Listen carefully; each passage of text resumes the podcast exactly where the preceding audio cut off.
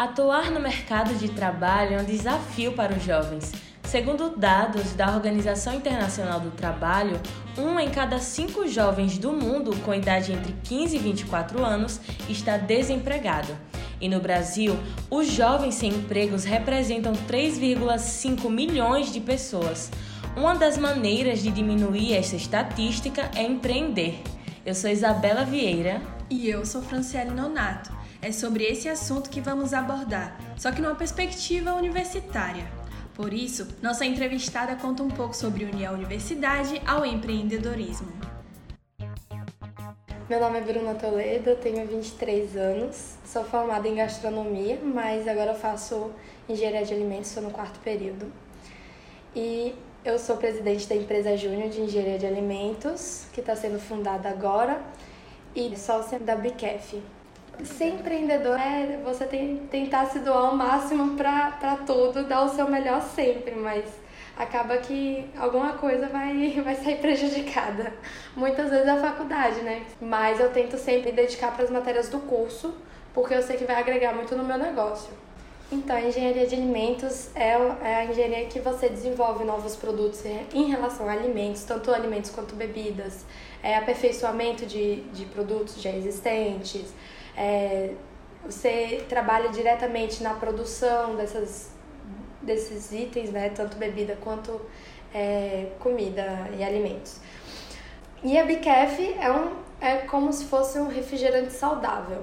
Ele é gaseificado, então além de ter, além de ser uma bebida, ele tem micro-organismos vivos dentro. Então ele mexe muito com essa parte de biotecnologia.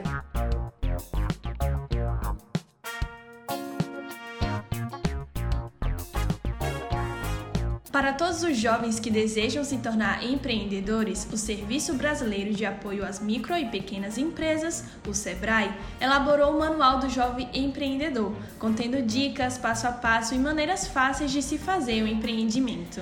E falando em dicas, também existem os seis passos para ter um sucesso na abertura de um empreendimento. 1. Um, saiba que negócio abrir. 2. Veja se você tem perfil. 3. Reúna informações sobre a sua ideia. 4. Organize. 5. Procure saber como obter lucro e conseguir possíveis parcerias. E 6. Coloque a mão na massa. É na universidade que muitos jovens conhecem a possibilidade de serem empreendedores. Então é sobre isso que vamos saber mais agora, sobre o Centro de Empreendedorismo da Universidade Federal de Sergipe, com o professor Augusto César Vieira, do Departamento de Secretariado Executivo da UFES, além também de ser o coordenador do Centro de Empreendedorismo, mais conhecido como CEL. O Centro de Empreendedorismo ele nasce a partir de um, pro, de um projeto intitulado Programa de Educação Empreendedora da, da UFES, o Empreender UFES, e que lá tinha previsto, né, nesse projeto, é, a criação do núcleo de empreendedorismo para operacionalizar, né, para colocar o projeto em prática.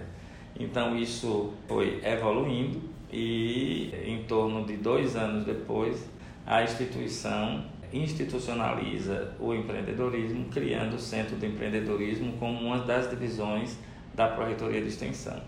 Então lá a gente tinha um papel de despertar tanto o empreendedorismo como a inovação, né, como a pesquisa com um viés mais empreendedor, né, que as pessoas acham que isso estaria voltado para o mercado, mas na verdade você fazer uma pesquisa né, com uma visão empreendedora, você fazer uma pesquisa que ela seja útil, que resolva de fato um problema. Né? Então a gente teve o papel de desmistificar tudo isso. Uma pesquisa realizada pela Global Entrepreneurship Monitor, junto com a equipe do Instituto Brasileiro de Qualidade e Produtividade, mostra que no Brasil 21,2% de jovens entre 18 e 24 anos são empreendedores, porcentagem que ultrapassa os empreendedores de 25 a 34 anos.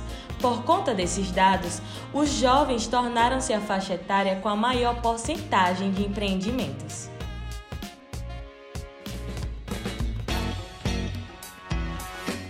Para mim, empreender é estudar os riscos do, do, do, mercado de trabalho e das empresas. Para mim, empreender é ter persistência, né? Porque, tipo, a gente tem que estar muito, muito certo do que a gente vai estar lá investindo o nosso tempo e nosso dinheiro. Então, independente de, dos resultados que vierem do, durante o caminho, a gente tem que ter persistência para não desistir daquilo, nosso objetivo. Para mim, empreender é investir em um sonho, em um objetivo e não desistir daquilo, independente do que seja, sendo algo financeiro, social, enfim.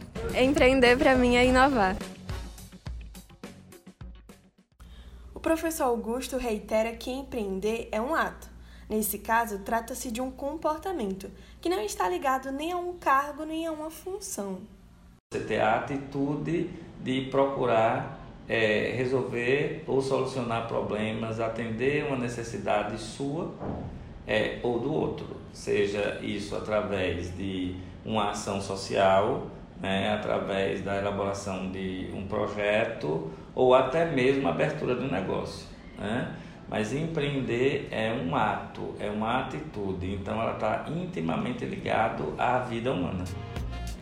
Muitos acreditam que existem desafios, mas será que todos sabem que nesse universo do empreendedorismo existem características e habilidades sociais que influenciam diretamente na sustentabilidade do negócio? Tem alguns alunos que, além de empreender, trabalham e estudam, né? É, isso vai estar muito ligado ao desenvolvimento dessas características empreendedoras, né, do comportamento empreendedor e também das habilidades socioemocionais que o aluno desenvolve ao longo da vida. Então, essa capacidade de resiliência, por exemplo, a capacidade de de, de é, da vontade, de coragem, de enfrentar os desafios, né? de trabalhar em cima de solução de problemas mais complexos. Isso tudo vem também de um processo de, é, de nossa criação, né? da cultura do, do, do brasileiro de que empreender é ruim. Então, quando você desbloqueia essas coisas, a coisa fica mais fácil.